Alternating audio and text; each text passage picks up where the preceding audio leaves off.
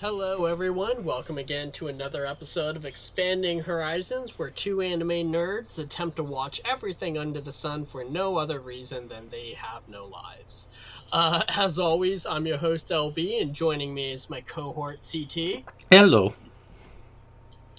Uh, this month we have quite a bit to discuss. As CT has spent the last few weeks working through the 2006 action sh- action series, excuse me, Black Lagoon, while I spent my time back in high school with characters from the 2004 rom-com School Rumble. Uh, as always, please keep in mind that we're going to be discussing these series in detail, so there will be spoilers thrown around. If you haven't si- seen either of these series, you've been warned. Also, just a little bit of housekeeping to take care of before we get into our discussion. You'll notice that this episode isn't being posted to YouTube, which would be, which is its normal place. It's because YouTube has disabled live hangouts. So instead, we're recording this somewhere else and uploading it straight to Patreon. Consider the YouTube episodes warm ups, and this is going to be like the new canon. So, alright, getting right into things, we're going to discuss Black Lagoon first. So, CT, for those who haven't seen us, tell us what is this series about?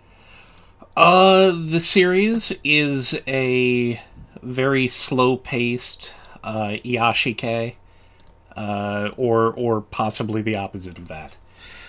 Uh, we we join our audience uh, intro character, uh, Rokuro Okajima, on a business trip on a ship where he is being uh, uh, taken o- where the ship is being taken over by pirates, and he is taken well prisoner essentially.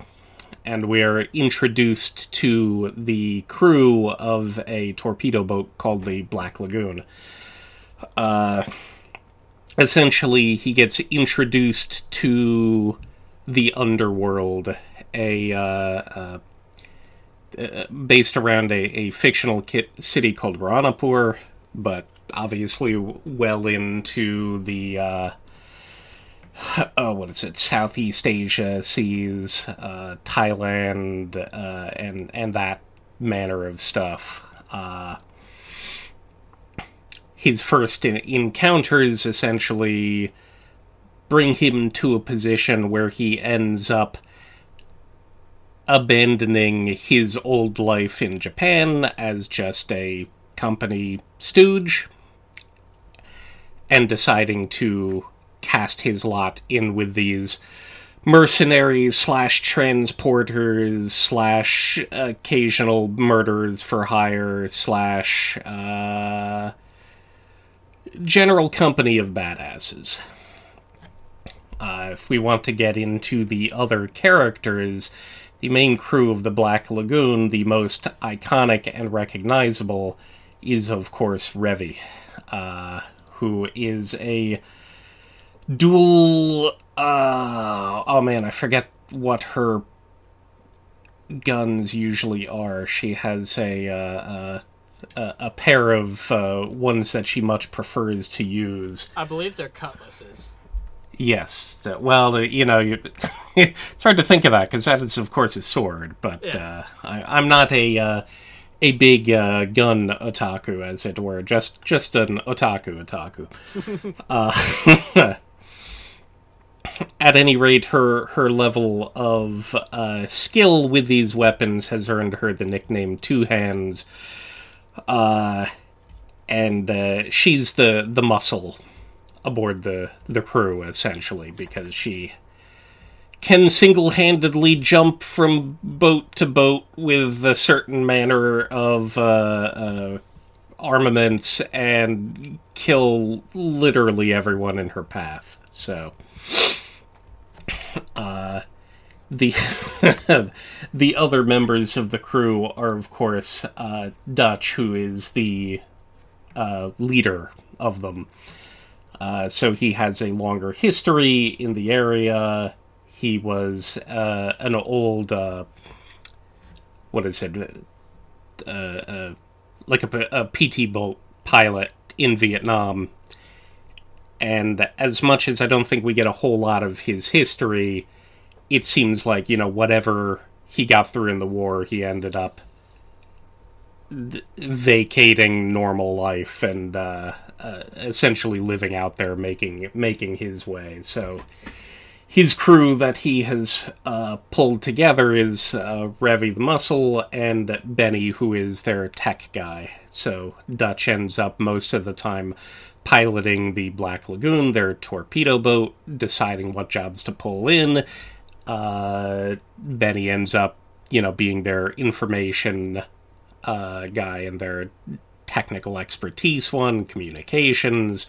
Revy is their murder for hire and it's not entirely sure why uh, Rokuro, who adopts the nickname Rock once he joins the crew, really would fit in with them or would be brought in in some way. They after they pirate him, as it were, they they keep him around for the duration of their job that they're in the middle of, and they don't let him get you know shot up they give him a place to to get out on it's not entirely clear from the beginning and it doesn't become clear until much later in the series what they might actually see in his presence among them other than being a, kind of a, a more congenial face uh, to work with with other people. Uh, uh, definitely not an imposing character, not a threatening character. Uh, he's intelligent and he will come into his own bit by bit, but for for the most part, you know, while we're being dragged into the story as part of Rock's thing, it's you de- you never really get a feeling other than they adopted a puppy for why uh, Rock is particularly kept around. Uh, which, which is one of those conceits you just have to obviously let go because that's the way that the author is letting us into his world, and therefore you you have to be fine with being okay, fine, random Japanese uh, middle manager now is uh, doing black market stuff the whole time. It'll it'll be a hoot. So, alright. Uh, this is a series that I've seen many times in the past. My wife and I enjoy putting this on whenever we need some kind of good action series that we're in the mood for. Um, but so I know how I feel about this one, but I'm curious what your impressions were because I was actually really surprised that you had not checked this series out until now. Well, that in fact has a weird little story, uh, and part of it I think is is is tied with my friends, my uh, artist friend, and and another one who I go to cons with, especially Otakon. Oh, sorry. Um, essentially, there was a particular rather skeevy otaku guy who would every convention. Every time he saw my friend, he would inquire as to whether or not she had any fan art of Revy. So, so the series and Revy in particular just became tainted by overly enthusiastic, overly sweaty, overly skeevy uh, fanboy. So th- there was a, a sort of general uh, uh, you know reticence to pick up the series and they're the folks that I would oftentimes watch a lot of stuff with. Like, uh, you know, we'd, we'd watch Hellsing and Hellsing Ultimate, and if you're a fan of those, I'm pretty sure you're going to be a fan of Black Lagoon. Uh, pl- plenty of other series like it, but we just skirted around the edges. And, you know, after a while, it's an old series once you get hooked on the uh, uh, the seasonal grind. It's, it's hard to bring yourself to Hold go on. back and we are back. We had a little bit of a technical hiccup there, so if you are listening to this and it sounds a little weird around the end of CT's talk about Hellsing Ultimate, then that would be the reason why. But we're going to pick right back up from that point. So you were saying uh, about you were skirting Black Lagoon, but you never actually watched it. Uh, yeah. The uh, th- like I said, it it really just had to do with a uh, particular con goer who kind of skeeved us out on Revy specifically because he was uh, very much horn dogging uh, f- for her in particular. So even though you know the the same friends who I would watch things like Hellsing Ultimate with, who I'm sure would get a blast out of Black Lagoon, we ended up just giving it wider berth because there is an unpleasant association. And then over time, you just lose track uh, it it hits your pile of shame. Uh, you get caught up in the seasonal crush, which you can never keep up with to begin with, and then you uh, have to make a podcast to catch up on all of these shows, which you didn't take in at the time. So, uh, but from other comments about it, I presume you're at least getting the indication that I very much did enjoy the ride here. There's there's not a whole lot to dislike if you're fine with the uh, the kind of action and the kind of uh, dark storytelling that uh, a series like Black Lagoon is is gonna dip into, even though there's still a, a very you know comedic side to a lot of it and, and a whole lot of anime goofiness uh, through characters like Sawyer and Shenhua, but uh, e- even so, there's there's a bit too too much death and occasional chopping people apart with a chainsaw for it to be a a lighthearted romp. It, this this ain't your uh, uh, Bungo Stray Dogs kind of uh, action. Right on. So yeah, I mean, uh, we talked a little bit about it over the last few weeks as we were watching through our series, and I did get the impression that you were enjoying it, which I'm was really glad about. I was really hoping that you would like this one. Uh, but yeah, I mean, so did you have any particular favorites, favorite characters, favorite story arcs? Uh, well, I think probably the arc that became the most interesting. Of course, it fed on the other ones. Was when they were back out in Japan, and you had uh, you know Gin and Yukio. As much as the whole hotel Russia and Balalaika and okay, let's work with these guys. Wait, no, let's betray them and murder everyone instead. Wait, no, let's murder all these people instead. I wasn't terribly concerned with the actions there, but you got to see uh, a better story of you know innocence lost, as it were, from from Yukio being drawn in further and further. Rock's actions trying to keep her out of it. Uh, and it was certainly refreshing to go in that direction after what almost made me drop it at least for a while, which was uh, I I just hated the beginning of uh, uh, of uh, Second Barrage. So I don't I don't know what your opinion on the uh, the the vampire twins is, but man, we we can talk about that for a bit. But uh, let me real quick bring up something. I don't like this habit of calling something which skipped one core a season two to a season one. You're not. You didn't. You didn't spend enough time separating it. It's rather frustrating to be like Black Lagoon season two. didn't you just skip three months and then play the rest of it? I hate that. Hate it so much. No, I, I Aldnoah.Zero does not have season one and season two. It's just one season with a Pause. You paused yeah, it. I hear you. I feel your pain there. I don't mind if they, uh, uh, you know, play around with things like call it the second barrage, but it's officially season two, and I'm like, ah. At any rate, you know, there, there's plenty of anime ridiculous that you can enjoy, even though you know the level of overboard insanity from Roberta coming in. Uh, and all of these encounters where you have a person who's like standing without drawing their weapon or having any cover in the middle of, I don't know, 10 people pointing guns at this person, and yet they can then take their actions to blow away all of the uh, cannon fodder. I understand main characters versus chaff, they're gonna die. Uh, and I understand the levels of ridiculous that you are going to do uh, uh in this kind of a show.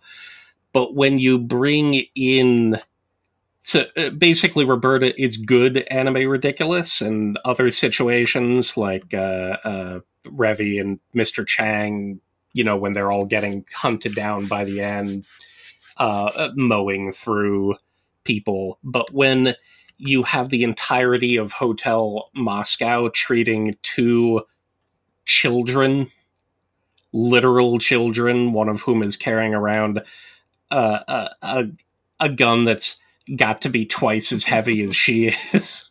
well, he she is. They they switch parts. Uh, and another one who's again the, there's this proclivity for having melee users able to uh, uh, dodge one million shots going at them.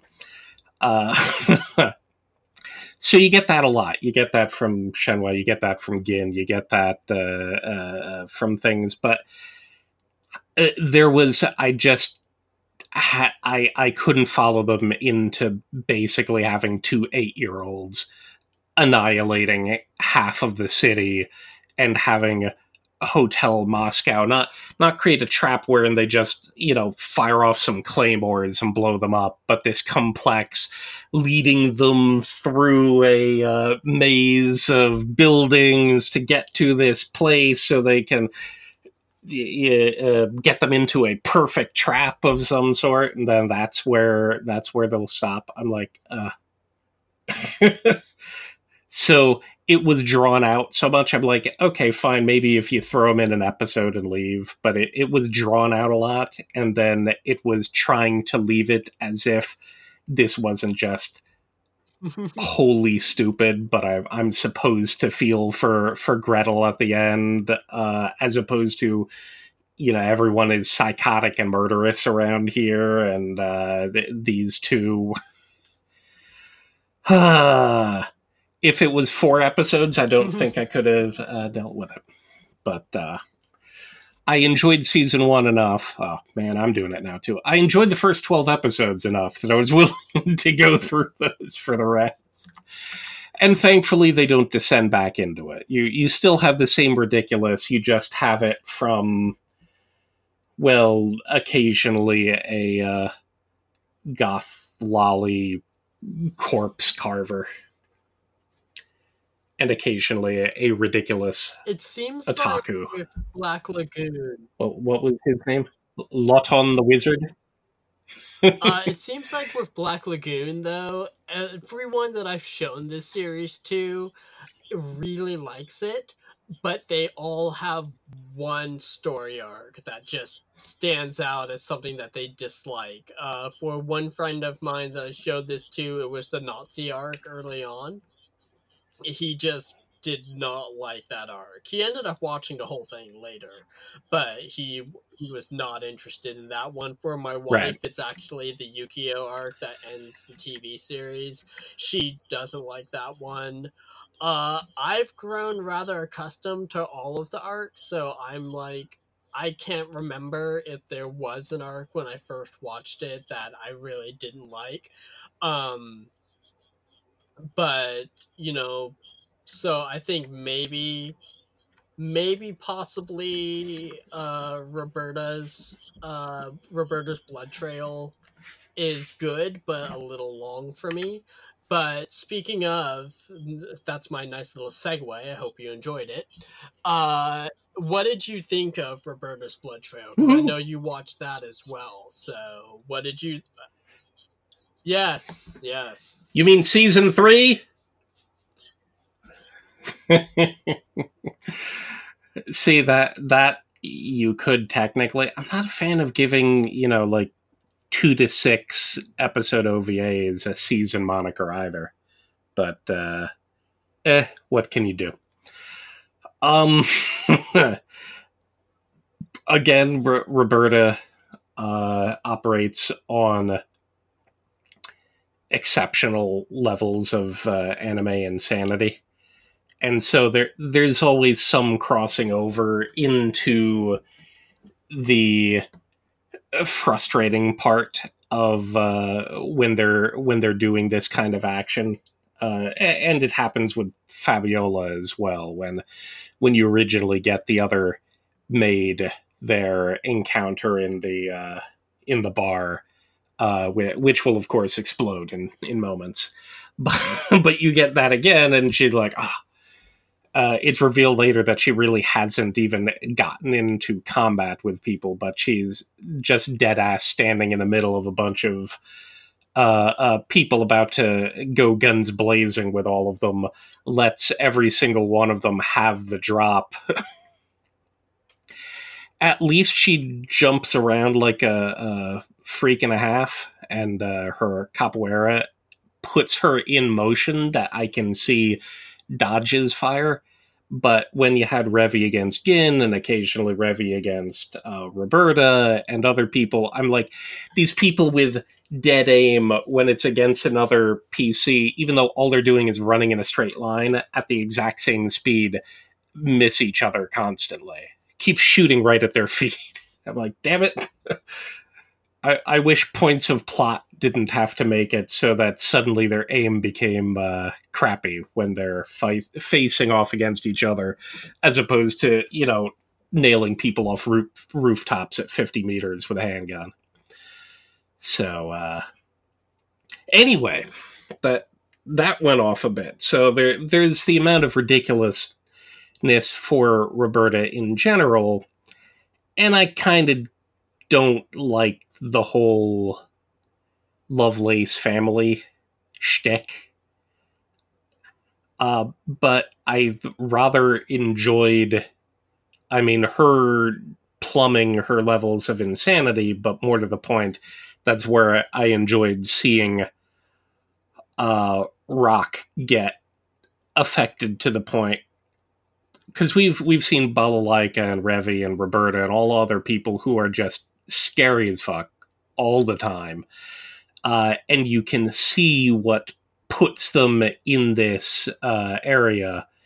But you've had a lot of things, including the last arc of the TV show with with Rock, and you know, you're living in the twilight. Why aren't you choosing to leave this life?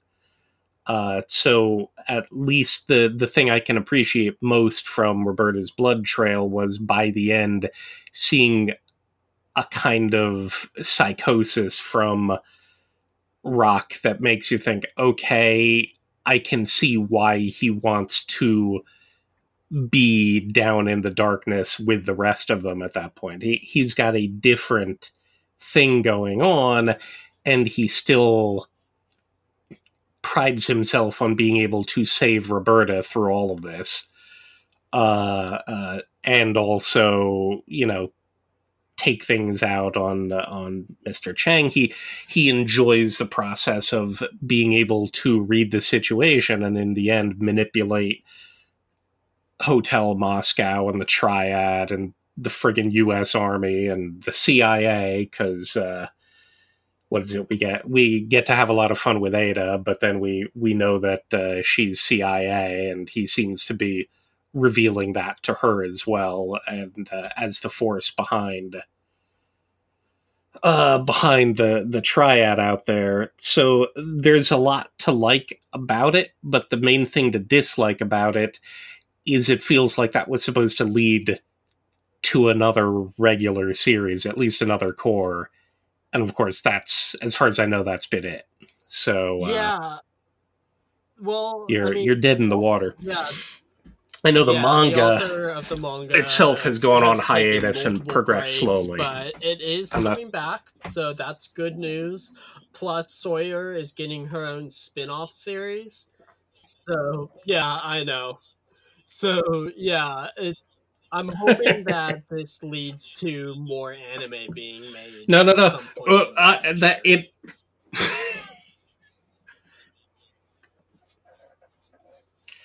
that that's part of the amusing bit, the the cartoonish parts of Black Lagoon that you know you can still take. Uh, uh, you can still have fun with. So, uh, Shenhua in general, of course, I loved her introduction, uh, even though it's the ludicrousness of, oh, I prefer to use throwing darts and uh, and these blades where everyone and their mother is armed to the teeth with uh, machine guns, uh, but just you know hack through a, a, a squad or two on her own. Uh, but then at the end of the show, when everyone is still you know going after uh, the Black Lagoon crew, you have her and Sawyer. Uh, uh, you know, be, being kind of the big bads, uh, going after them when they're uh, collapsing the what is it the their their home base at the time. And then you're you're thinking at the end that okay, well maybe Shenhua is actually dead because she seemed to be uh, taken down rather brutally. Uh, and same thing with Sawyer. You're like, well, you know, she was just the whole place was collapsing, and she was sitting there. Uh, Lotton the wizard got you know pegged by uh, Revy on the way down as well, and you're like, okay, maybe maybe they're actually going to be lethal with these random side characters, but then at the end they just all sort of get up, crawl away, beat to to crap, shot to crap, and in Roberta's blood trail. They get hired again, but the first thing you see, your first reintroduction to them is they're all just like living with each other in an apartment uh, Sawyer and Lotton are playing a video game on the couch. and Shenhua's answering the phone, and I cracked up at that. I'm like, I approve of them being, you know, Three's company uh, in the middle of all of the other uh, insanity going on there. And they they just like created their tiny family unit, uh, and then you can just, to hire them all back to go out. you know, minutes, murdering way, US forces. cor- So that's fun. Something that I said earlier when I said that Roberta's Blood Trail was probably my least favorite arc. I take that back. Greenback Jane. Yee. That is the arc that I oh I can't stand her. Ah. I love Jane. She was adorable. I I loved her in part because she was just you know she was another fish out of water rather than being you know this crazy ass murdering bloodface. She was you know brought into the situation trying to get out of it. You you get a little bit of uh, romance actually for for a series with so much uh, violence and uh, showing prostitutes on the street corners. There's there's a few boobs, but there's very little in the way of uh, you know sex going on out here, and you actually got a uh, a lo- a lovely uh, shared passionate kiss between uh, I will Jane and, agree and that Benny. that was a And, nice uh, moment. Benny needs, uh, Benny all the love he can one of my get. favorite So- characters in the show. I just love his sarcastic attitude. Uh, so uh, that was really nice. But Jane, on the other hand, yeah, I could take her, leave her.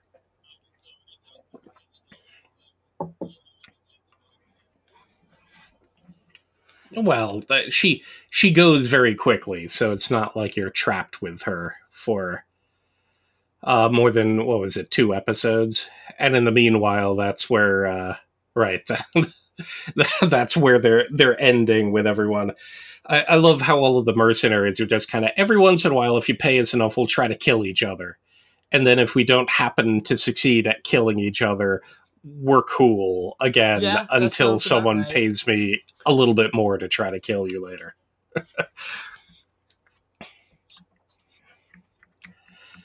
and it, and in part, I enjoyed it, if nothing else, because it was what got me away from the vampire twins. So anything that stopped being a Hansel and Gretel at that point was uh, was an improvement.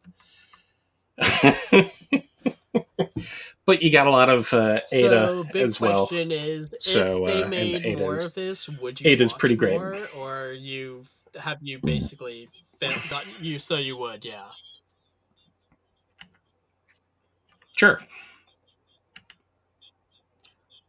I I just I just said before that Roberta the most annoying thing about Roberta's blood trail was it felt like it was supposed to lead into something that we haven't gotten. So I want I want the what we haven't gotten. Now, did they announce anything about a, an anime, or was Uh, it just so far, uh, that you know, the author was going back and writing more chapters of the manga? Nothing new on the anime front. Okay. Do you know how much ahead Uh, the manga is no, and whether or haven't the anime either. was doing stuff that the manga have, didn't have? they Obviously, I haven't read it. That, yeah, there's a few arcs that haven't been animated yet, but I don't know any details.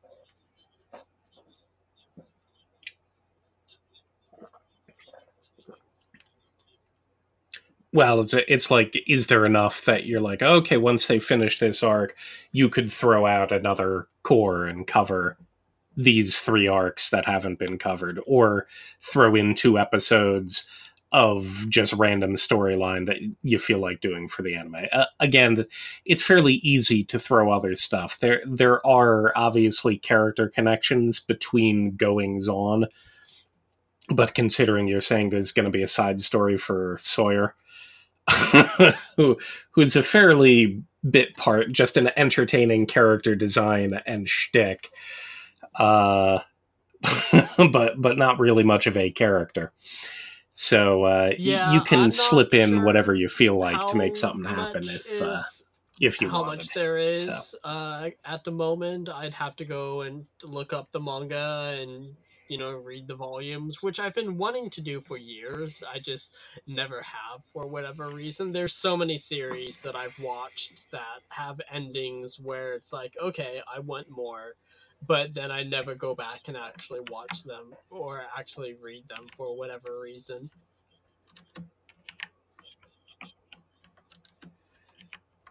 Yeah, I believe Viz has it. Uh, has that been uh, localized believe. by a Uh, U.S. publisher? Yeah, you might. Be, someone might need to correct me on that. but I Ah. believe it's a Viz title. Viz, vizzy, viz, viz, viz.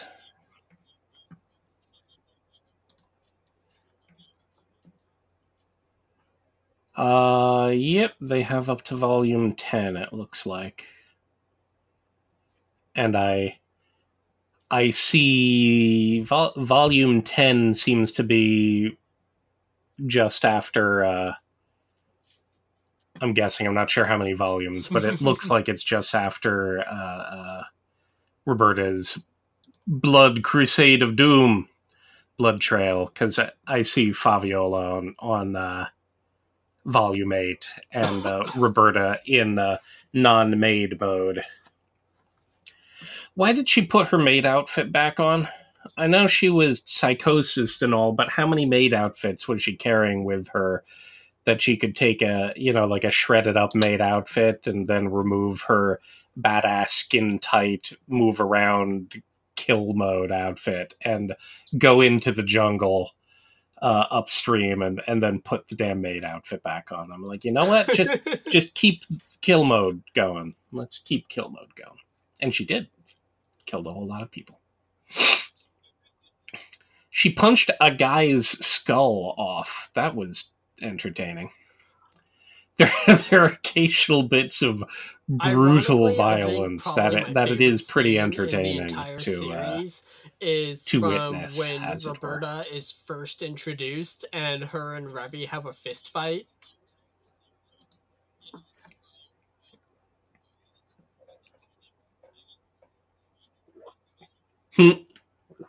well that's the end of the arc but yes they uh Yeah, they they do uh it's like well we don't want you killing each other so just beat the ass out of each other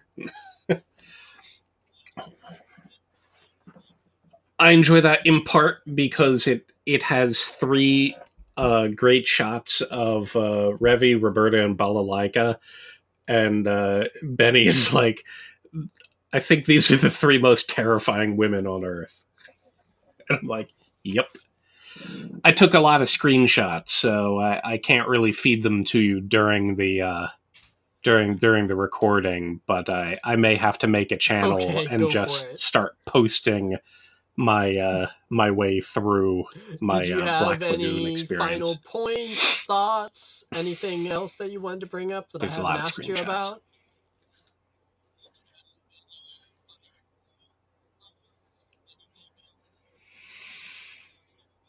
Mm, well, for one, Funimation, because I know you are listening, fix your goddamn app. If I download something, don't make the subtitle coding suck if I'm offline. I don't know what it was, but it uh, it didn't appear correctly. It had a lead coding error. It was pushed off into the black space rather than overlaid in large text on the screen. But occasionally, I was watching in a in a place where I didn't have an internet connection, so I wanted to keep you know momentum going. So I uh, I ha- I had a real bad experience with a bunch of them. Work on your app.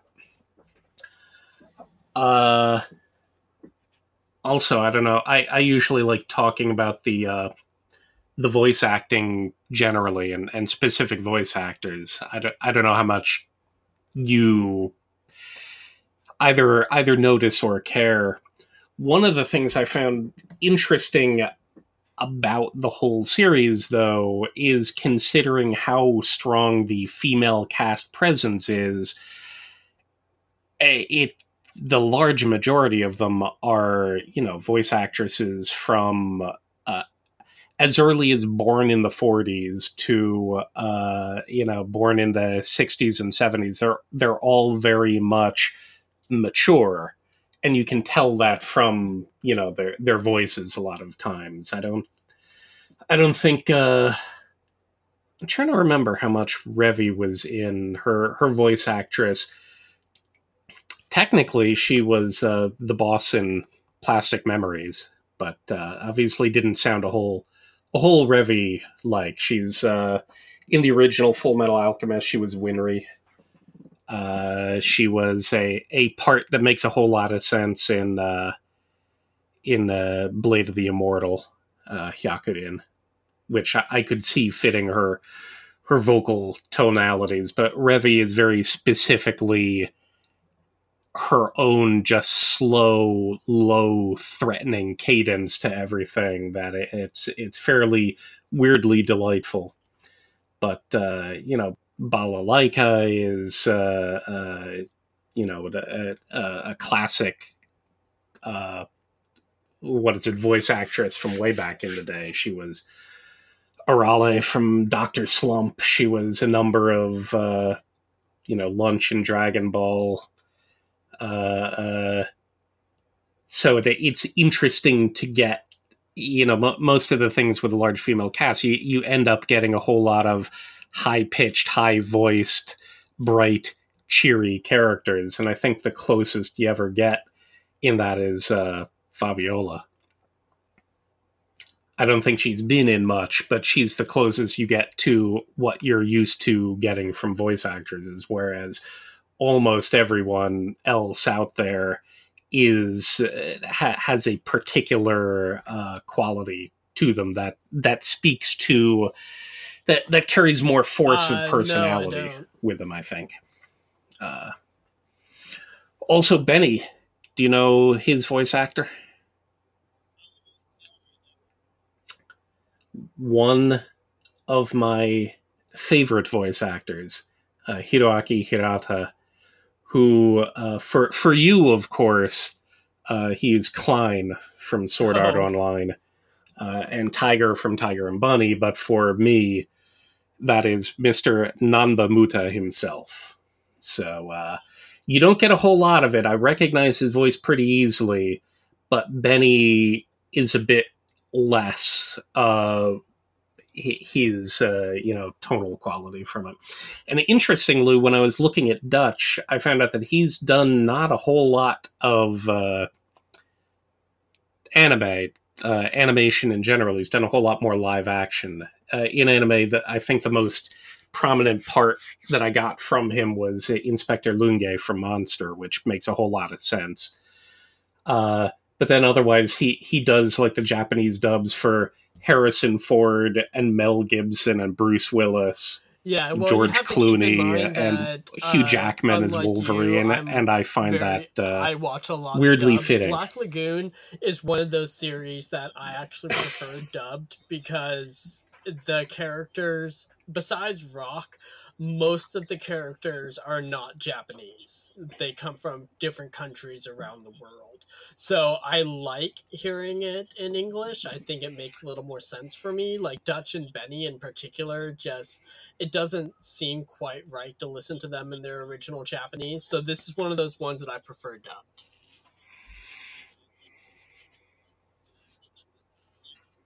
I know, I know.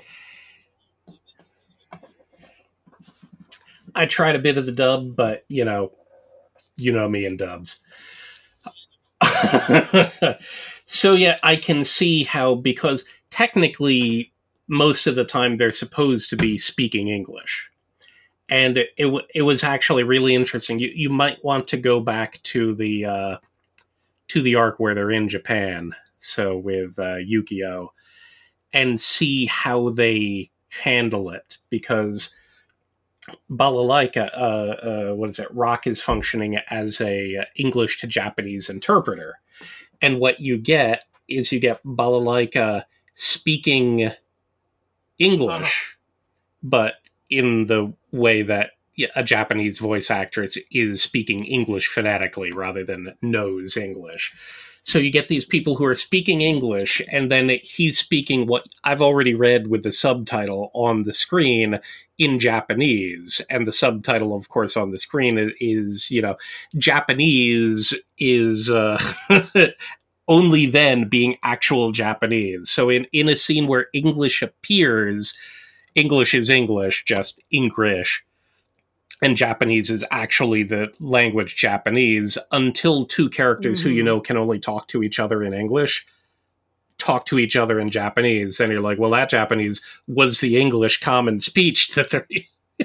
it's really weird to uh, to keep up with it. Now I don't know if the dub actually did it. Like when the dub scene, was like out there in Japan, in did they have the people speaking Japanese? or restaurant or, Or whatever it is, or ba- How were how were they doing it? is talking in English and Rock is translating in the Japanese.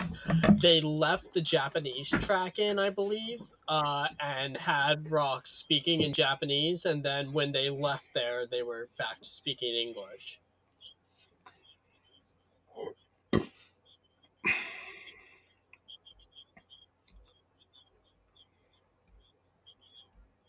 Right. So that that would of course make a whole lot of sense and it, it's a lot easier. You're you're dubbing the English, so your English is going to sound better than the Japanese voice actress's English that you're using for that role.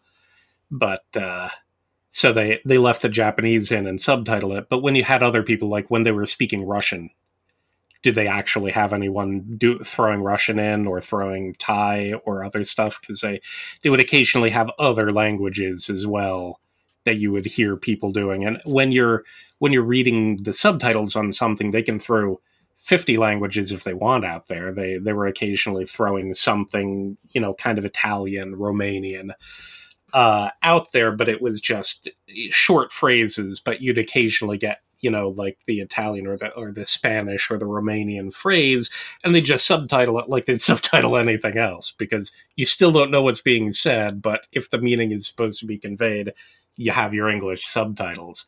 But I assume when you have a dub team, they're not going to go out yeah, of their way just to that grab English authentic and had the speakers of other languages provide, just for, uh, you know, bit, some- either bit yeah, parts some- or other stuff. Some of them are good, So they- some of them are not so good, but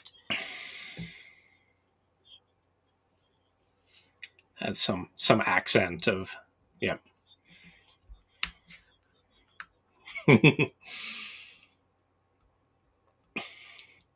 so yeah, it would be interesting. I, I think the reason that I soured on the dub was just after hearing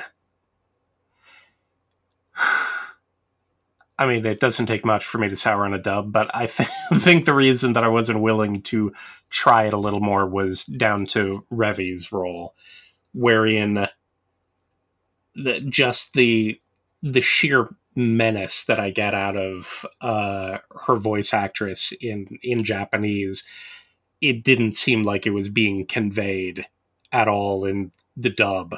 So Okay, that makes sense. I probably could have dealt with it for for some of the other stuff, but it's it's kind of important for me to feel the Revy, as it were. Also, how weird was it to? I mean, you see her basically in like ass cheek revealing shorts the didn't whole time, but then in much 'cause it was Japan she's in Japan like uh, time, you know, a skirt and gonna be walking leggings. in Like, short how weird was snowing. that?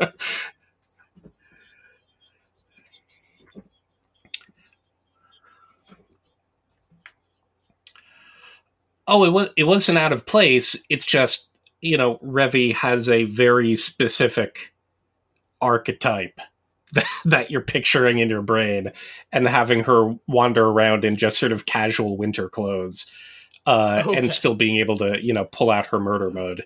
It, Did it, you have any other it was just very you weird. wanted to bring up before we move along to School Rumble? it wasn't disliked. It was weird.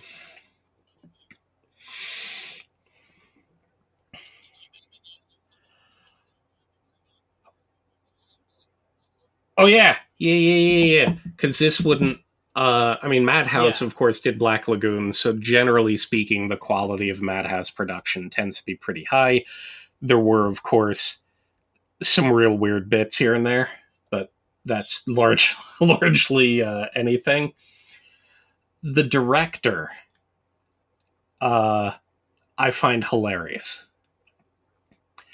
The director is Sunao Katabuchi, who I know from a couple other Okay. things recently, but uh, prior to Black Lagoon, he did uh, Princess Arete. After or or between seasons, uh, between like the Black Lagoon, the first two seasons, and uh, Roberta's Bloodbath. Um, I'm just gonna call it something different every time. He did, uh, uh, you know, a heavy action flick, Mai Mai Miracle. And then after finishing, as far as I can tell, after finishing everything up with Black Lagoon, he went off to start work on In This Corner of the World. And it baffles me.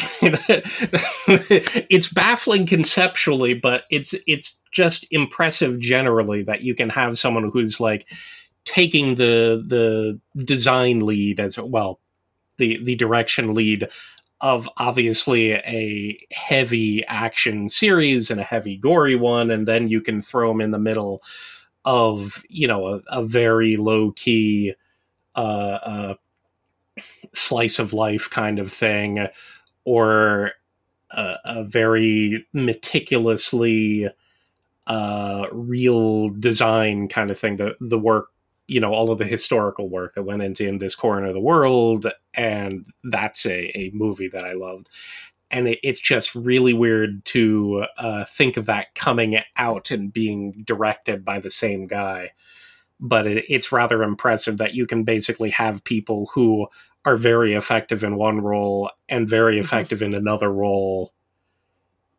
You know i i can't picture quentin tarantino doing you know a, a Jane Austen flick unless it's being turned into a literal yeah, bloodbath. I mean, I get that same But in anime, you get this a lot more often than you'd think. Who did So, uh, I found that pretty fascinating. Also did Lala, uh, Lala and Love Ru. I always have that same knee jerk reaction. So yeah, so I totally get what you're saying.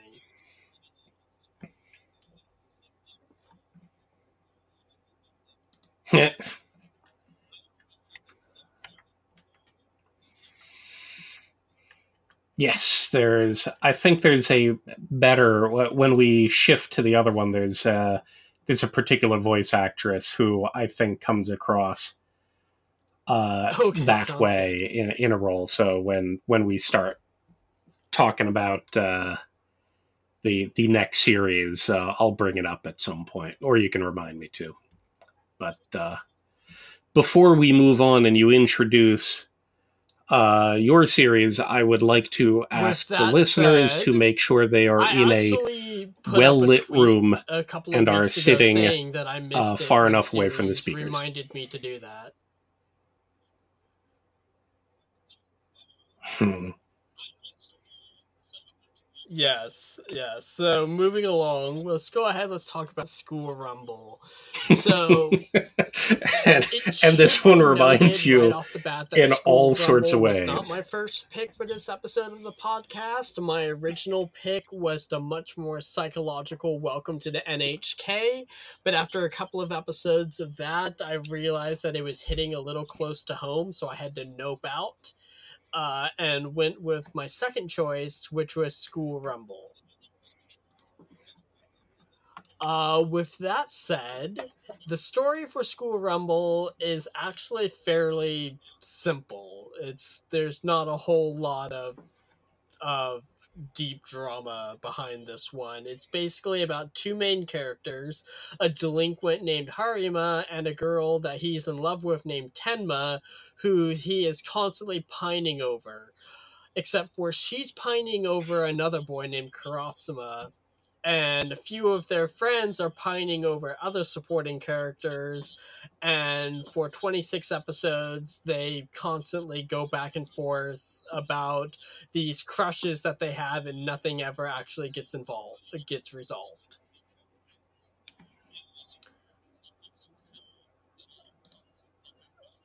Oh yeah pretty much. That's yeah that's pretty much it right on the head. So all right um my overall so it's a psychological horror, is what you're saying. I should also Okay. add say that this was not my first experience with School Rumble. I actually started watching it for the first time back when it was first released on DVD. Uh and so I remember not particularly loving or hating it. I just remembered that I had watched some of it. I don't remember how far into it I got, but I knew that I wanted to get back into it someday. And so this is why I didn't actually mind it so much when it got suggested to me for a potential episode choice.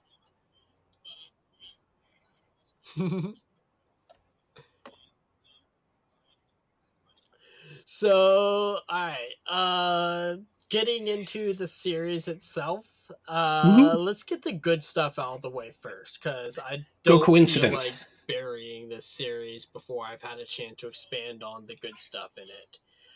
Uh the good stuff is you have to say right off the bat, I love the music in this show. Uh, the opening theme song is sung by Yui Horie, which is fantastic. Every series should have a theme song sung by her because she always adds. I love listening to her music. Uh, she is also the lead singer on series such as Sister Princess, which has an annoyingly catchy theme song, uh, and other and other series. So yeah, so that right there was a bonus in its favor.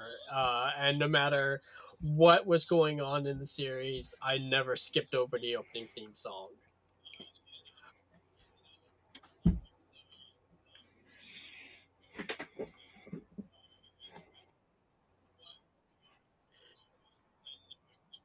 Yeah, the the ending theme was good. good. It, it is I- a great and, and seemingly enough, but this series modern classic sort of uh, uh, enjoyable OP. really I like the- the ED as well. That was in in the background. There was one scene where Eri and another girl, I can't remember her name, eh, are talking in a restaurant, and in the background there's a theme song by the band Unicorn Table playing. And I have to admit that that particular song has actually been on my iPod for over a decade, and I still listen to it.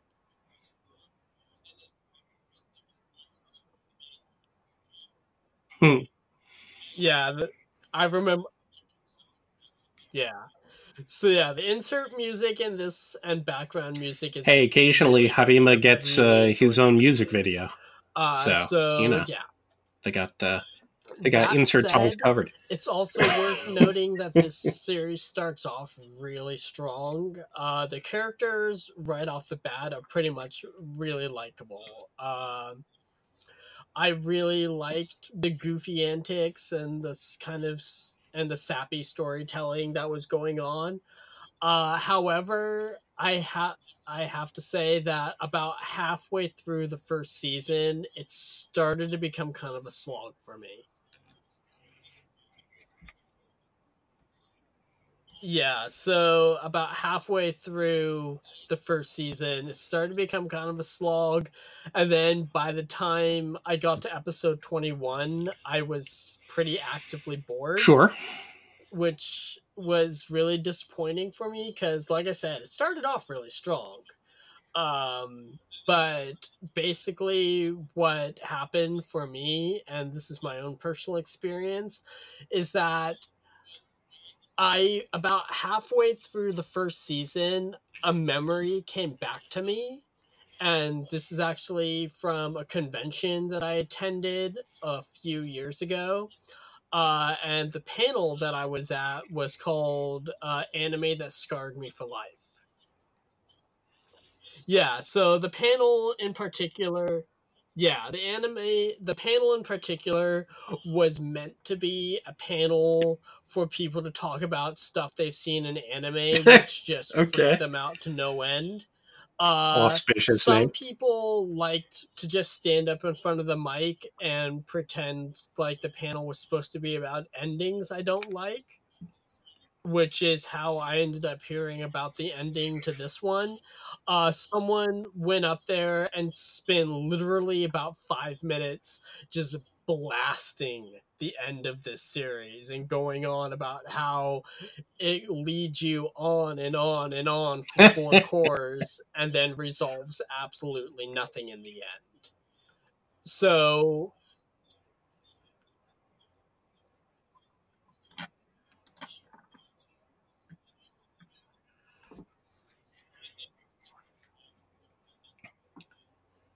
Well, as as far as I know, the author isn't actually even done with the uh, with the series, and it's like twenty three volumes. So uh, I guess that's probably sounding like the way people might react to the end of Ranma One Half. Whereas I have no issues with, yeah, uh, especially a rom com Yeah, as utterly that, ridiculous norm- as this. Being like, well, okay and things that, went on just as they so always had, case, because though, who the hell cares? like That's- That's literally the point point of these. over and over and over again. It was just beating a dead horse by the the end of the first season. So I was so I just couldn't stick with it for that long. I try I tried. I so tried with this one.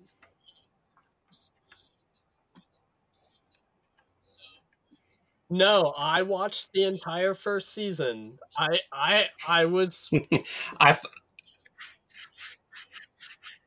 so you're you're uh, obviously going. uh, Wait, does that mean you bailed out before the end of the? Okay, okay. So you got through. I thought you were talking about the ending of the first season, and I Mhm. fucking love the ending of the first season. Uh, the School Rumble, uh, obviously, I feel like it really just has to be the kind of thing where you sync with that particular kind of humor.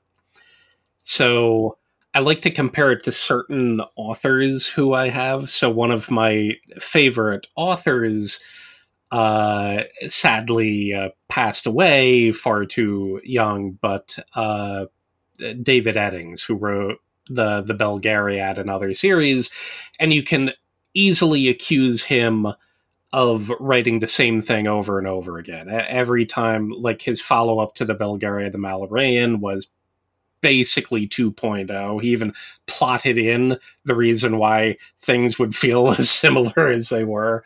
Then he wrote another uh, couple trilogies in another world, but you could you could almost with one for one map certain characters onto certain other characters in the other thing. But it didn't matter. I simply enjoyed his particular brand of humor and sarcasm and writing. So more in my mind is perfectly fine. I just enjoy that kind of thing. So uh, there, for instance, I know a lot of people who will tap out of Arakawa Under the Bridge because it's just kind of wandering around being crazy the whole time, or Excel Saga, or or other stuff. So a lot of people will tap out, or either get tired of or bored of if they don't sync with the humor in that way.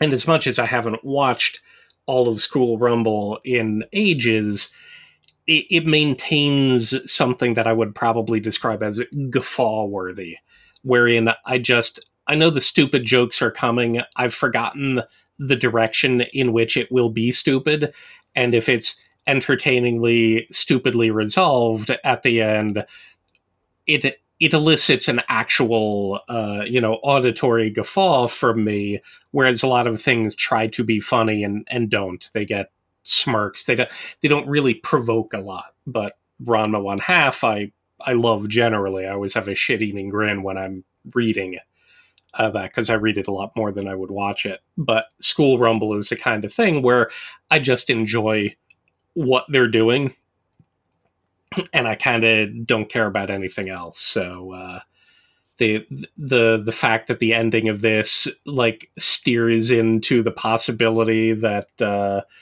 Karasuma is an alien because he's been presented as that weird it is like okay fine I'll roll with that and it's like oh wait no that was that was the manga that uh, Harima was writing. And uh, here's here's a second fake ending. That one was a dream. Here, here's a third ending that you're not sure by the end if it actually was part of the ending or the. They they can have their their fun. The the fact that Harima uh, picks up, you know, manga writing to express himself and his frustrating frustration with not being able to tell Tenma how he feels. He'll confess through this new passion for writing manga of literally him and Tenma. Uh, only to find out that uh, a newcomer that he admires has been Karasuma at the office once he's uh, picked up there. I'm like they're they're just throwing kind of elements of uh, Bakuman in the center of it that are treated very seriously, and in here, of course, it's a gag uh, he runs away and joins a fishing crew, and then the captain. Uh, uh, you know, you, you figure the captain is going to accuse him of running away from his passion, which he'll eventually get around to, but you find out that uh, uh, the captain was like, "Oh, right here, what pen were you using?" and then he's like, uh, "A G pen, I guess." It's like, this character is bad. So he reveals himself to have been a manga author with a pen holder that's a giant tuna spine, uh, which uh, Harima then takes for his own. But uh, the the old fishing captain's manga was really boring. So they, they stack all of these utterly ridiculous gags on top of each other, and as long as you are fine with the stacking of all of these utterly ridiculous gags. They'll have heartfelt moments here and there, but you know that everything is going to eventually squirrel its way around to square one again so that everyone can mishear and misunderstand everything else and uh, fair, just I mean, just keep on rolling. That, that's all it's going to do. There is no pretense to it. If there was pretense to more, Saga, that's one I can understand really being more frustrated with it. And if you don't enjoy the humor, I can understand getting bored with it. Combat Butler, but, uh, despite the fact that they introduced 50 billion new characters by the end. Yeah. So I mean, there are series in the past where I've seen them and I know that it's shown in and it's not going to go anywhere. That you know I've enjoyed them in the past, but this one just wow, that's a lot. it started good, but like I said, by the middle of the first season, I was getting fairly bored. By episode 21, I was actively bored. So, yeah,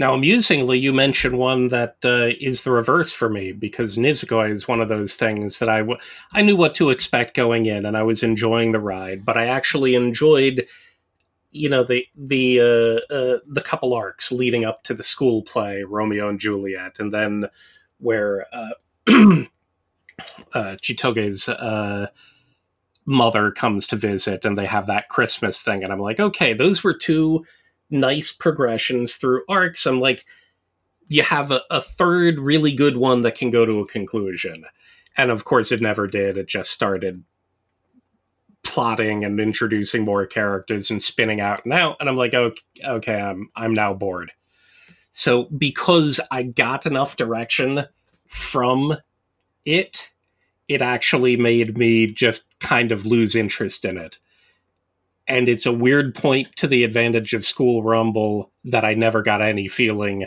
that there was ever going to be any progression whatsoever it was just gonna, uh, you know, do.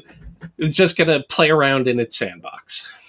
So uh, it's a weird compliment to uh, to pay a series, but uh, again, that you know, it's it's like watching a particular meaningless sitcom for a uh, period of time. As long as you enjoy their manner of humor, the fact that it goes on for three seasons, seven seasons, ten seasons, you're probably going to be fine with it in the end because you're not going there for a ton of character development and other stuff. You're going there for bubblegum, goofy shit humor that you particularly enjoy. So, uh, one one thing that's weird to me about School Rumble though is I feel like it has an uncommonly larger uh, uh, popularity among the modern weeb audience uh, and fondness than I would normally attribute to a series like that. But it seems like a lot of people watched it, and a lot of people really enjoyed it uh, to the degree that you can usually enjoy rom coms. So uh, no, I don't think this. I'm I'm not sure. I don't e- I don't even remember if this hit Cartoon Network or anything else. That's that's my usual way of knowing why some people have it is like they were actually exposed on broadcast television to it. I don't remember that being the case. I don't know if I don't know if you know. So it's kind of a weird one to go in. There was a time frame where, for instance, Love Hina would have been in exactly this mode, and largely it was in exactly the same time frame uh, and Love Hina loomed very large, but I don't really hear people talking about Love Hina. Usually they talk about it to, you know, insult the hell out of it at this point. Uh, rather, rather than uh, rather than speaking of it fondly, but School Rumble yeah, seems I to mean, be something that everyone fair, just, you know, they, are, you know I, like I, see a lot more people still talking about it, recommending and it, and uh, uh, mentioning it than than I would otherwise expect. I am not sure what the explanation sitcom, for that is. I do expect a certain level of development rather than spending 26 episodes basically, you know, playing in the sandbox and spinning their wheels. Um, so I think that's probably where I went wrong with this one.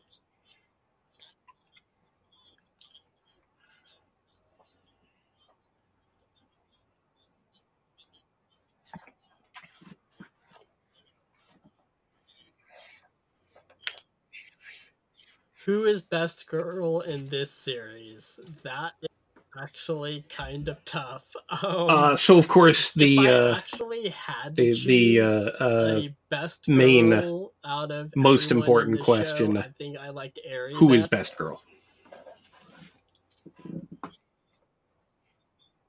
Yes. Yeah.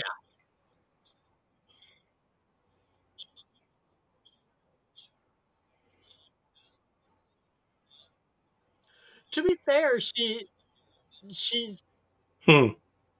You're uh you're a big Tsundere fan though, so I can I I can uh, I can see how her overriding Tsundere-ness would uh, would pierce through uh, it. Who, by the way, is also, also of course, that is show.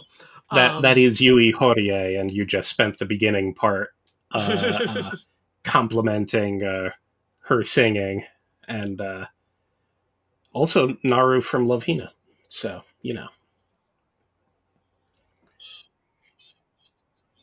I yes, I do remember Durr. that. I, Actually, I, it's I, the turtle. I did giggle at that. That was. And what I was going to say, best girl is obviously um, Nakamura the butler. So yeah, if I had so, to choose a uh, best girl, because uh, he was willing to bury a uh, corpse uh, for Eri at the, the end. Interesting. They ran over Harima. His uh, answer was shovel. That makes him best girl. She wasn't that much of a tsundere, though. I mean, she had her moments, but I wouldn't really classify her as like a.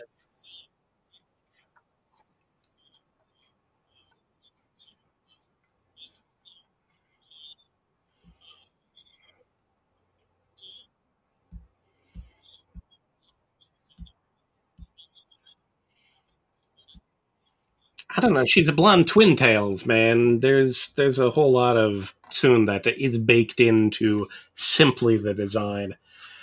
Uh she loses out a bit because she's not bouncing off a character. They they give her and Harima time here and there where you get to actually see it, but because she's not Tenma, because she's not even, you know, Yakumo or or another character, who is being actively chased, of course you you get a lot less of her in general. Same same thing with Mikoto and Akira. They are secondary characters. They get a decent amount of time, but even like uh, Hanai gets uh, gets more time than them, and his entire shtick is just being uh, utterly uh, fascinated and, and devoted to the perfect uh, younger sister Yakumo, and thereby creating uh, you know confusion, friction with with Harima. So uh, Yakumo's voice actress, by the way, is the one who I was referring to specifically.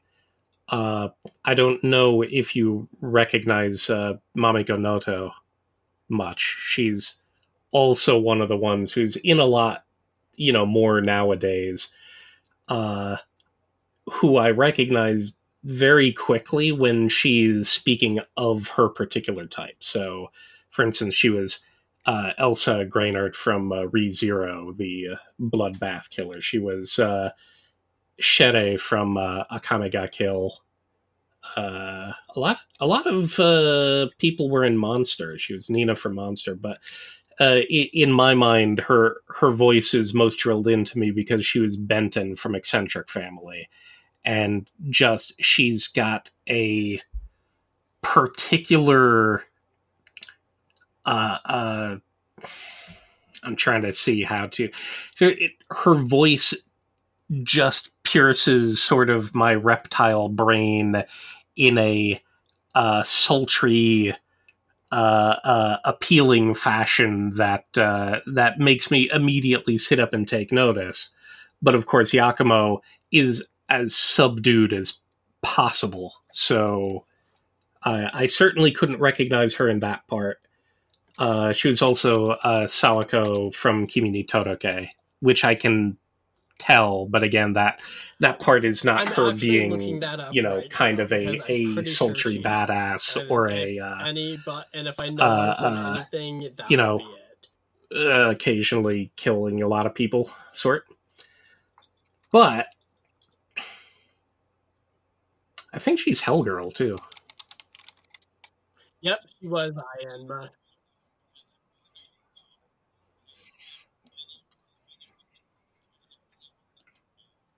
Yeah. I, I thought you watched Kimi ni Todoke, and uh, certainly Akame ga Kill, but uh, of course there there's a certain Uh-huh. duration you could have uh, you could have heard Sheele's voice. But uh, the funny thing, I think the most interesting voice actress I looked up was uh, Akira's, who I think is probably best girl. Uh, if you're really going to pick one in the show, because she definitely she does the straight man uh, role in humor a lot of the times, but she's got a, a piercing and somewhat cruel streak to her. Uh, she's definitely definitely comes across as the smartest of all of these complete idiots. Uh, uh, uh, and she's uh, fun to watch when they're giving her stuff to do. Uh, right out of the gate, she uh, her voice actress Kaori Shimizu was a couple very prominent roles from back in the day. She was Lain from Serial Experiments Lain, and her next role was as Boogiepop from Boogiepop Phantom. I'm like, those are two interesting roles to just join the voice acting circuit with. But after that, I couldn't yeah, see a whole lot of uh, you know prominent stuff come up uh, uh, following, or certainly not lately.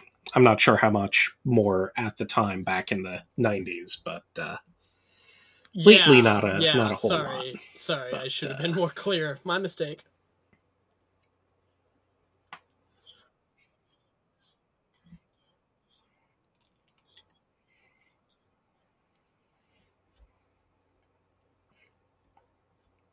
Were we swinging back to Mamiko Noto or you, uh, Kaori? Okay. It's fine. I think she's still in a bunch lately, isn't isn't she? I seem to remember most years being, at you know, at least a half dozen roles. Maybe they're not terribly prominent. She was the narrator from Cells at Work, so you got to hear her describe all of the, uh, uh, the you know the biological stuff going on. It was pretty entertaining. She's got a a when she's not in sultry badass mode, she's got a, a nice melodic, high pitched voice that still draws you in semi hypnotically. she's she's one of my uh, favorites. Sadly, Miyuki Sawashiro was not in either of these, so in in a way, both of these series fail because Miyuki Sawashiro is not in them. But uh, unfortunately, not everyone can have her. So.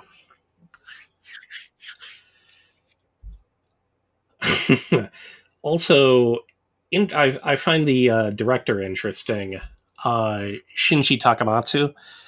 Um, there are a few things which make a whole lot of sense.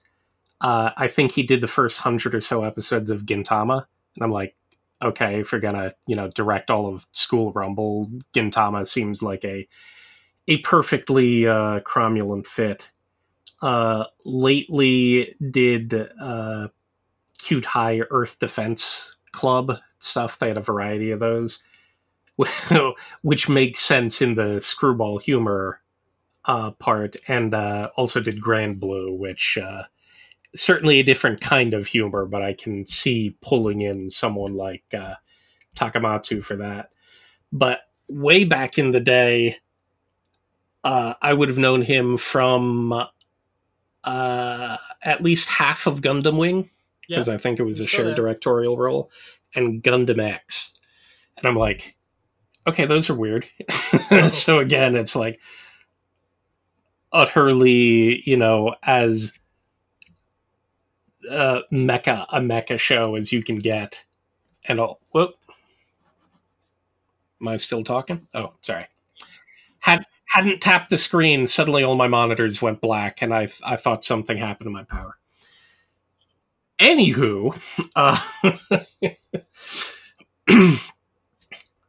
so an, an uh, interesting, varied, varied career, but it, it, was amusing prior to all of that stuff to see him prominently in, you know, Gundam and and uh, well delved into the mecha genre, and then sort of spin off into uh, rom coms and so, yeah, action I mean, comedies and uh, uh, so overall, and other goofy shit later. I can't so. say that I'm gonna go forward and watch not quite season of this as one. divergent. I, I feel as Black Lagoon to Mai Mai Miracle, but uh, uh, entertaining I think. That's on me though. I don't think that the series failed at what it was trying to accomplish. I just don't think that it hit it resonated with me personally well enough.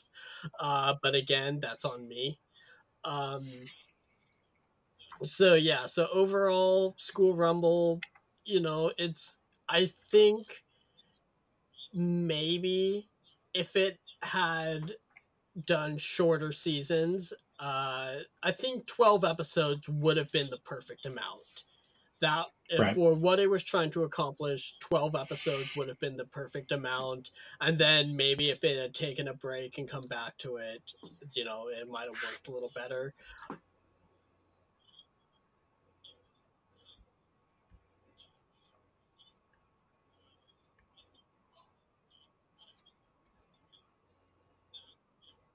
One.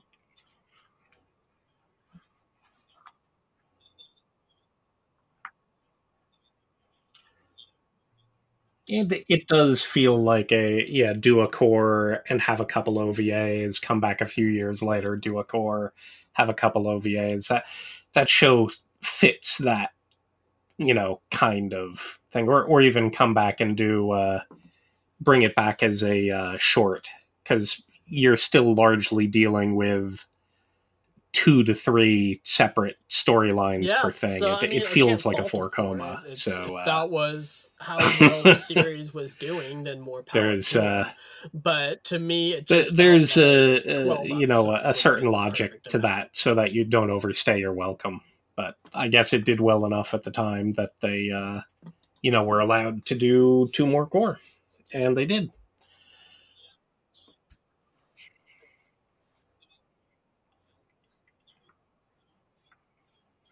Yep. Yeah, I can agree with that as well.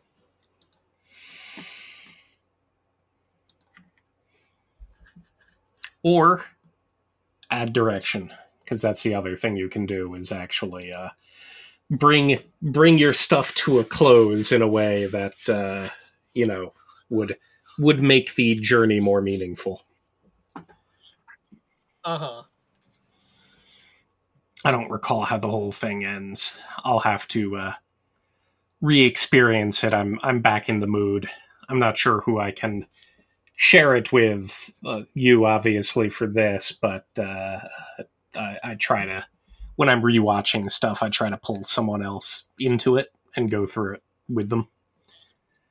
I forget. I think my friends and I, the the ones who I'm trying to get to watch Black Lagoon now, I think that we uh, watched School Rumble together, but I don't recall how much. So they're they're the ones that I I would have watched Love Hina yes, with and, do, and other stuff. So uh, probably there's there's a I certain d- amount of you know pointless rom com I and uh, ideas for next batshit action that, uh, seem to appeal yet. to communal watching between us. So we'll see. We will see. But we have to decide what to do for next time.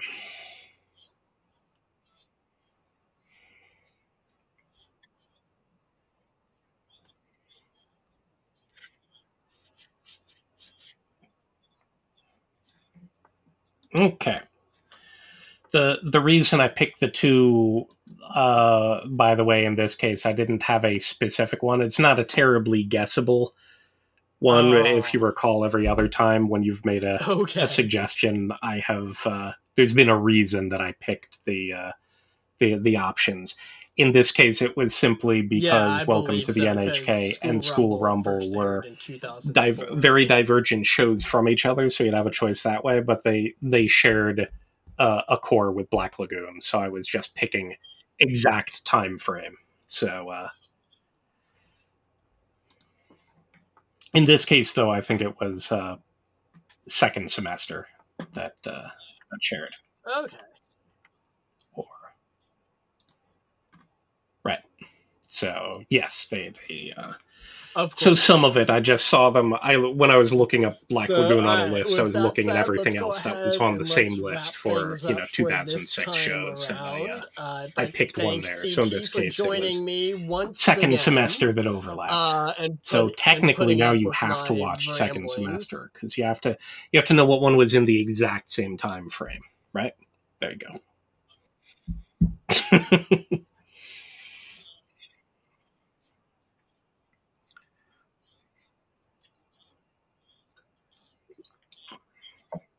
Yeah, probably not, but it's worth. Thanks for having it's one of those goals that we can hang up on our office walls Mm. and look at occasionally. right, right back at you, as it were. I I have a feeling So, that I can ramble. said, we'll go ahead and we'll wrap more things up, and we will efficiently you all and, uh, at more length. So you, you keep very saying much, we want to stick to an hour, and I'm I'm not sure if we'll ever get there precisely.